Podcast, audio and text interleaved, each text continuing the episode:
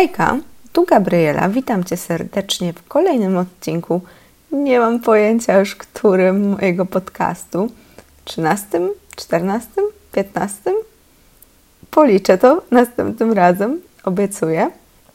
Rozmawiamy sobie tutaj o życiu, motywacji, osiąganiu, a sporadycznie również o informatyce, ponieważ nie wiem, czy wiesz, jeżeli kojarzysz mnie z social media typu Instagram, YouTube czy TikTok, mm, no to znasz mnie z nieco innej strony. Tam pokazuję głównie lifestyle, sport, bieganie, zdrowe przepisy, a na co dzień programuję. I stąd właśnie nazwa tego podcastu, generalnie tematyka. Dzisiaj porozmawiamy sobie o pewnej pułapce high performance'u, to bardzo dumnie brzmi. E, na pewno nie chcę się tutaj jakoś wywyższać i mm, nie nazwę siebie jeszcze high performerem, ale do tego dążę i myślę, że jako tako mi to wychodzi. Oczywiście, mm, w ogóle, może czym jest high performer?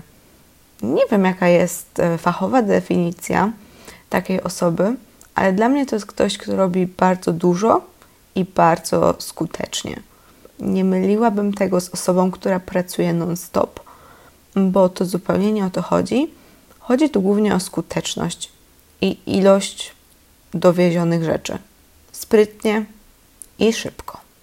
No i jeszcze pewnie długo nie nazwę siebie w ten sposób, bo miewam potchnięcia i szczerze cały kwiecień to było moje jedno wielkie potchnięcie i byłam w kwietniu to byłam najbardziej low performerem, jakim się da po prostu. No serio, nic mi nie wychodziło. No to mówię Wam tak szczerze, także no kryzysy są zawsze i nie o tym będzie dzisiejszy odcinek. Mamy już maj, ja czuję się znakomicie i z powrotem wracam na dobre tory robię coraz więcej i coraz skuteczniej tak naprawdę, bo tak jak wspomniałam na początku, tu nie chodzi o liczbę przepracowanych godzin, tylko o wyniki. A dziś będzie głównie o pułapce. Takiej jednej ogromnej pułapce, w którą wpadłam nieraz, ale ostatnio jakoś tak mocniej sobie to uświadomiłam, także podzielę się z Wami moimi przemyśleniami może komuś to pomoże, może ktoś również dojdzie do podobnych refleksji, może już doszedł i tylko utwierdzi się w nich jeszcze bardziej. Nie wiem, ja tak mam, że e, często dochodzę do jakichś wniosków, ale potem jak usłyszę o tym w jakiejś książce czy w podcaście, to czuję się dwa razy lepiej, nie? że jakby nie jestem w tych przemyśleniach sama, tylko ktoś jeszcze na świecie myśli podobnie. I wtedy czuję takie, jest, zatwierdzone. Więc może, może komuś tak w głowie to zatwierdzę. Ale dobra, y, nie przedłużając, zaczynamy z tym tematem. Generalnie ja robię bardzo dużo odkąd pamiętam, mm, odkąd mogłam, tak naprawdę. Ale ciężko mówić o jakimś tam high performance przed liceum, bo tak naprawdę gimnazjum nie wymagało ode mnie zbyt wiele. Miałam dobre oceny, startowałam nawet w jakichś olimpiadach. E, do tego tańczyłam, mm, pływałam, mm, chwytałam się każdego możliwego e, sportu, ale nigdy nie musiałam podejmować żadnych decyzji na zasadzie, czy pójść na trening, czy e, się pouczyć. Mm, wszystko przychodziło mi dość łatwo, jeśli chodzi o naukę. Mm, byłam w stanie nauczyć się w tramwaju w 30 minut na sprawdzian i dostać potem szóstkę. Oczywiście nie z każdego przedmiotu, nigdy nie byłam dobra z polskiego, ale tutaj też jakby nikt mi nigdy nie powiedział, że hej, może jakbyś poświęciła więcej czasu na polski, to z polskiego też byś miała szóstkę. No nie, w mojej głowie wtedy to yy, z polskiego jesteś słaba, możesz mieć czwórki, o, jak się czasem trafi piątka, to w ogóle e, cud, cud jakiś. Mm, ale wiecie, nie wiem, mm, czy też tak mieliście, ale naprawdę nikt mi nie uświadomił, że z tego polskiego też mogłam być dobra. Po prostu ja z góry zakładałam, że nie będę. No ale nieważne, to znowu taka e, dygresja. E, chciałam tylko powiedzieć tyle, że gimnazjum nie wymagało ode mnie żadnych wyborów, optymalizacji swojego działania. Mm, to było bardzo dobre gimnazjum, ja nie mówię, że nie. Dużo się nauczyłam, bardzo kompetentni nauczyciele. Po prostu myślę, że generalnie w tym wieku e, ciężko mówić o jakimś high performance, no bo, bo to jest taki wiek, kiedy na wszystko znajdzie się czas. Jeżeli tylko człowiek chce i nie jest leniwy, to, to może robić dużo, nie ma zbyt wielu obowiązków, więc ten okres podstawówki to już w ogóle, podstawówki gimnazjum to trochę nie ma o czym gadać. No ale w liceum już się troszeczkę pozmieniało, bo jak poszłam do piątki, y, do klasy algorytmicznej, to okazało się, że no lekko to nie będzie. Ja pamiętam pierwszą lekcję matematyki i zadanie domowe. I wiecie, byłam przyzwyczajona, że normalnie po szkole sobie robię co chcę, potem jest trening taneczny, potem wracam, no i w 5 minut coś tam odwalam do tej szkoły, nie? I jest ok. A potem sobie znowu nie wiem, co robię w sumie, a potem idę spać. No i pamiętam jak dziś, jak wróciłam po tym treningu tanecznym do domu, no i trzeba było się zabrać za to zadanie z matematyki. A to w ogóle, wiecie, to, to był pierwszy dzień szkoły, no ale mieliśmy takiego super wychowawcę, co e, zadbał o nas już pierwszego dnia. E, no i zadał nam jakieś takie zadania w ogóle z tematyki przeróżnej, no bo nie zdążyliśmy oczywiście jeszcze niczego przerobić, no tylko się przywitaliśmy i powiedzieliśmy, kto jest kto i tyle. E, I te zadania swoją drogą były bardzo fajne, takie bardziej zagadki, łamigłówki, wiecie, takie bardziej na myślenie niż jakąś konkretną wiedzę. Tak czy inaczej, nie były proste i wymagały czasu. Znaczy, nie wiem, może dla niektórych były proste, ale ja niestety mm, z gimnazjum nie wyszłam z taką wiedzą olimpijską. Mm, mieliśmy problem z nauczycielem, nasza pani niestety zmarła i no pod tym względem czułam się trochę taka niezaopiekowana. Próbowałam coś tam samej ugrać w tej olimpiadzie, ale nie za bardzo wiedziałam, jak się uczyć, czego się uczyć.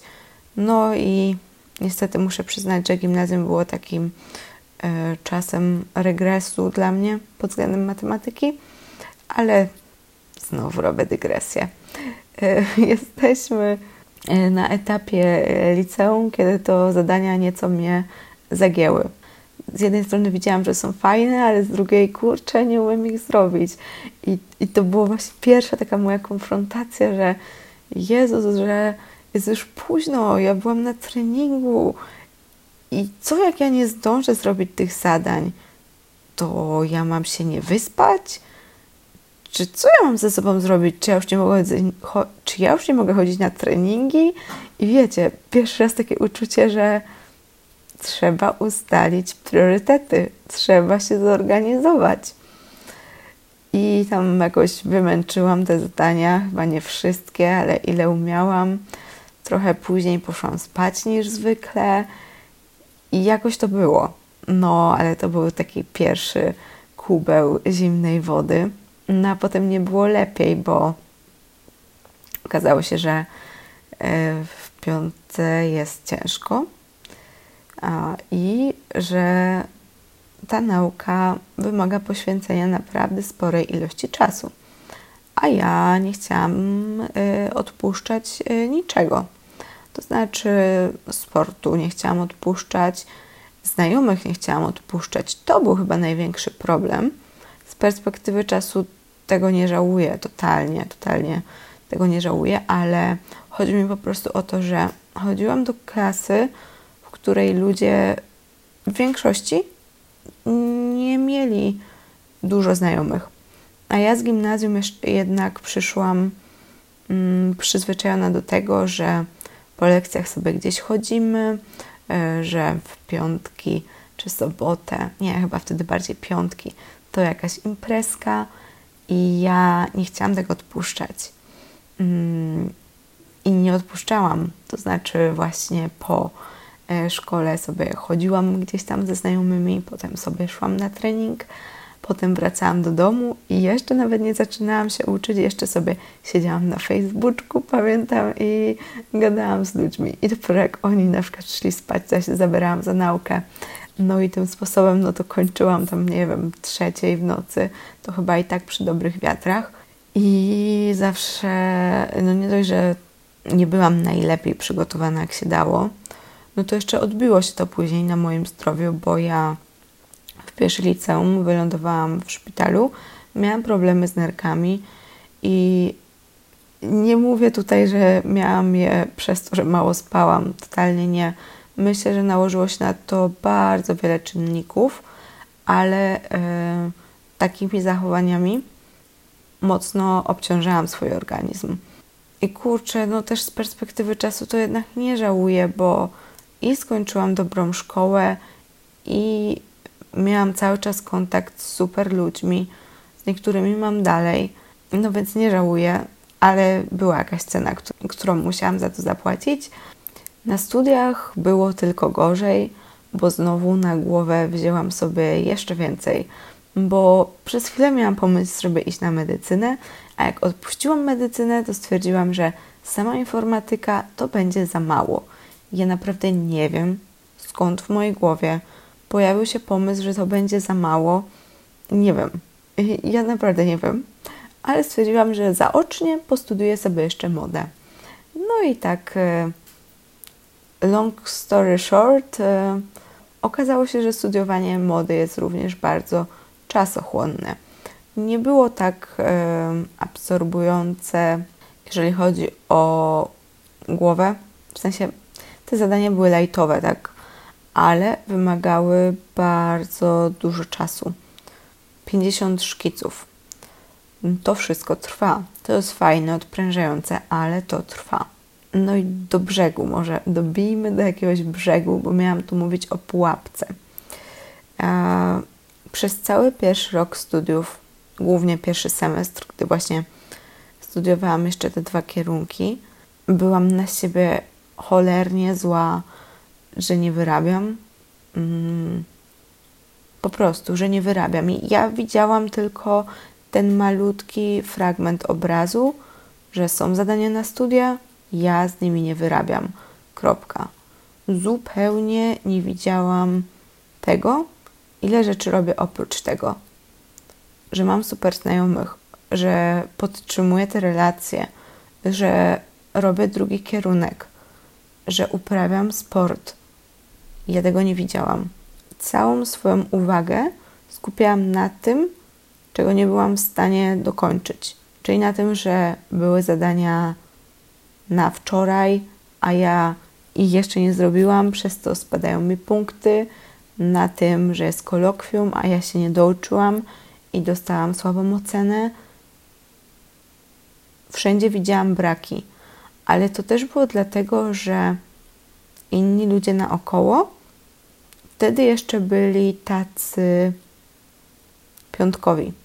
Mm, chodzi mi o to, że większość ludzi na studiach E, z którymi się trzymałam, wyrabiało się ze wszystkim e, i było w stanie po prostu nauczyć się przygotować dobrze, lepiej niż ja. I, I, mnie to strasznie bolało, ale kompletnie nie widziałam, że coś za coś, tak?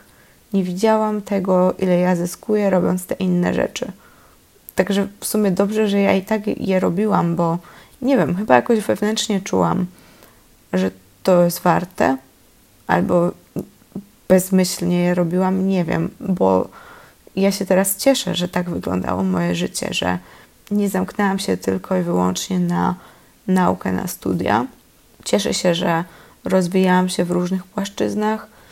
Potem założyłam Instagrama, co też pochłaniało mi mnóstwo czasu i też widziałam to tylko jako problem, jako to, że ja tracę czas, który powinnam poświęcić na naukę. No i to w ogóle nie była prawda, bo ja się teraz na maksa cieszę, że żyłam tak, jak żyłam.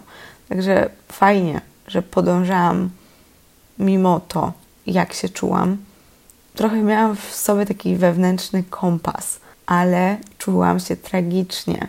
I o tym właśnie chcę Wam dzisiaj powiedzieć. O tym, że tak często skupiamy się na tym, co nam nie wychodzi, w ogóle nie widząc, ile zyskujemy. Ja zawsze nakładam na siebie więcej, niż jestem w stanie zrobić. I kiedyś myślałam, że to jest złe. Jak już w miarę zaczęłam e, żyć i pracować świadomie, to doszłam do takiego wniosku, że po prostu źle planuję, że planuję za dużo. I próbowałam to zmienić, próbowałam e, nakładać na siebie mniej obowiązków, e, mniej rzeczy robić, ale właśnie to się kończyło tym, że ja robiłam mniej. I zdałam sobie sprawę, że w tym całym moim szaleństwie była jakaś e, zasada, tak? E, był jakiś sens. Że w momencie, gdy nakładałam na siebie tysiąc e, zadań, robiłam 900, a gdy planowałam mądrze, to planowałam 100. A 100 to znacznie mniej niż 900. I dopiero jak ja usłyszałam o czymś takim jak overplanning, że ludzie w ten sposób żyją mm, i że tak można, to stwierdziłam, a, czyli to, co ja robiłam, nie było wcale złe. Złe było jedynie moje podejście. To, co potem działo się w mojej głowie, gdy czegoś nie dowoziłam. Ale sam overplanning nie jest zły. Niektórzy w tym się bardzo dobrze odnajdują. Właśnie ja. I w momencie, gdy mam milion rzeczy na głowie, jeżeli tylko nie spanikuję, bo też się to zdarza, to jestem w stanie naprawdę zrobić bardzo dużo. Znacznie więcej niż w takich normalnych, komfortowych warunkach. Nie każdy tak ma, ale no ja już teraz widzę, że tak mam. Aczkolwiek no muszę zaznaczyć, że zdarza mi się spanikować i wtedy to już jest kaplica. Ale o tym może nie teraz. Ważniejsze jest to, nad czym teraz staram się pracować, to docenianie tego, ile robię. Właśnie gdy mam to tysiąc zadań i zrobię 900, to nie skupianie się na tych 100 niezrobionych, tylko na tych 900, które udało mi się zrobić. Bo ja czasem naprawdę potrafiłam tak zoptymalizować niektóre rzeczy, że wychodziłam super z wielu sytuacji. Tylko, że ja nigdy tego nie widziałam, bo zawsze było tam coś niezrobionego. Jeżeli chcecie żyć w takim overplanningu, sorry w ogóle za angielskie wstawki, ale po polsku niektóre rzeczy brzmią po prostu źle. Nadplanowanie może jeszcze nie jest tragiczne, ale są takie rzeczy, których nie powinno się tłumaczyć. Jeżeli chcecie funkcjonować w ten sposób i lubicie nakładać na siebie milion obowiązków i dobrze Wam się wtedy działa, to pamiętajcie, żeby być potem z siebie dumnym, żeby zatrzymać się chociaż na te trzy minuty pod koniec dnia, kiedy myjecie zęby i docenić siebie, docenić to, co udało Wam się zrobić bo fajnie jest myśleć o tym, co się nie udało, po to, żeby to następnym razem się udało, żeby to zoptymalizować i tak dalej. Ekstra. Ale nie zapominajcie o tym, co zrobiliście dobrze, bo bez tego ciężko jest budować poczucie własnej wartości, a bez poczucia własnej wartości ciężko jest się rozwijać, ciężko jest wchodzić na wyższe levele. Więc to jest naprawdę na maksa ważne żeby siebie doceniać. Takie niedocenianie siebie ma skutki długofalowe. Tego typu myślenie ma negatywne skutki nie tylko właśnie w kontekście postrzegania samego siebie, ale one często pojawiają się już, tu i teraz. W momencie, gdy mamy to tysiąc zadań i zaczynamy dostrzegać że nie ma szans ich wszystkich zrobić. Nie wiem, czy kiedyś dotarliście do takiego e, momentu, ale według mnie to wtedy dopiero zaczyna się gra. Wtedy zaczyna się cała zabawa. Gdy macie tu tysiąc zadań i perspektywę nawet całego dnia i zdajecie sobie sprawę, że nawet pracując wydajnie, czyli nie myślimy przez chwilę o tym, że z czasem człowiek pracuje coraz wolniej. Pomyślmy sobie na chwilę, że pracujemy jednostajnie i nawet mając cały dzień, czyli pracując znacznie więcej niż powinniśmy w ciągu dnia, przy bardzo dobrej wydajności, e, zakładając, że nikt nie wejdzie nam w paradę i że nie wyskoczy też nic, e, czego nie zaplanowaliśmy. I gdy w takich warunkach zaczynamy obliczać sobie w głowie te wszystkie zadania, które mamy do zrobienia na tu i teraz, i i tak widzimy, że nie zdążymy ich zrobić, no to właśnie dla mnie wtedy zaczyna się zabawa. Wtedy zaczyna się cała optymalizacja i wtedy wychodzi, kto potrafi w życie i w organizację. To był taki e, ciekawy moment dla mnie już na magisterce, gdy te wszystkie osoby piątkowe ze studiów w końcu nagle spotkały się ze ścianą, bo widziałam z jednej strony, że w ich życiu pojawiły się też inne obowiązki, e, a po drugie już e, ilość nauki i też specyfika jej, to, że niektóre przedmioty wymagały poświęcenia bardzo dużej ilości czasu, skutkowało tym, że to już było nie do ogarnięcia na maksa, nie? Że trzeba było właśnie zacząć optymalizować, co się opłaca robić, co nie, co trzeba, czego nie, e, bo po prostu nie dałoby się zrobić wszystkiego, nawet e, nie mając życia poza studiami. I to był dla mnie fajny moment, bo e, w końcu widziałam, jak inni zaczynają się mierzyć z tym, z czym ja się mierzyłam od dawna. Mm, I już byłam poniekąd nauczona funkcjonowania w takich warunkach, więc no całkiem mi się to podobało. Oglądanie tego, jak inni męczą się z czymś, co dla mnie już było poniekąd normą. A no, ale wracając, wracając do problemu, e, który w takim momencie się pojawia, to znowu jeżeli skupimy się na tym, czego nie będziemy w stanie zrobić, to możemy wpaść w taką panikę i w efekcie nie zrobić nic, albo zrobić bardzo mało i bardzo nieoptymalnie.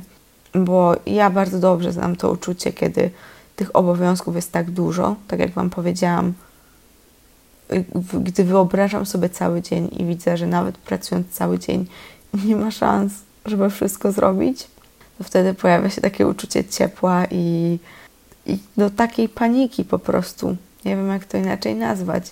I jeżeli wtedy nie dostrzeżemy tego, że zrobienie czegokolwiek będzie już sukcesem, będziemy się skupiać tylko na tym, co będzie, jak nie zrobimy tych trzech rzeczy z tysiąca, to może nas tak zblokować, że właśnie nie zrobimy nic.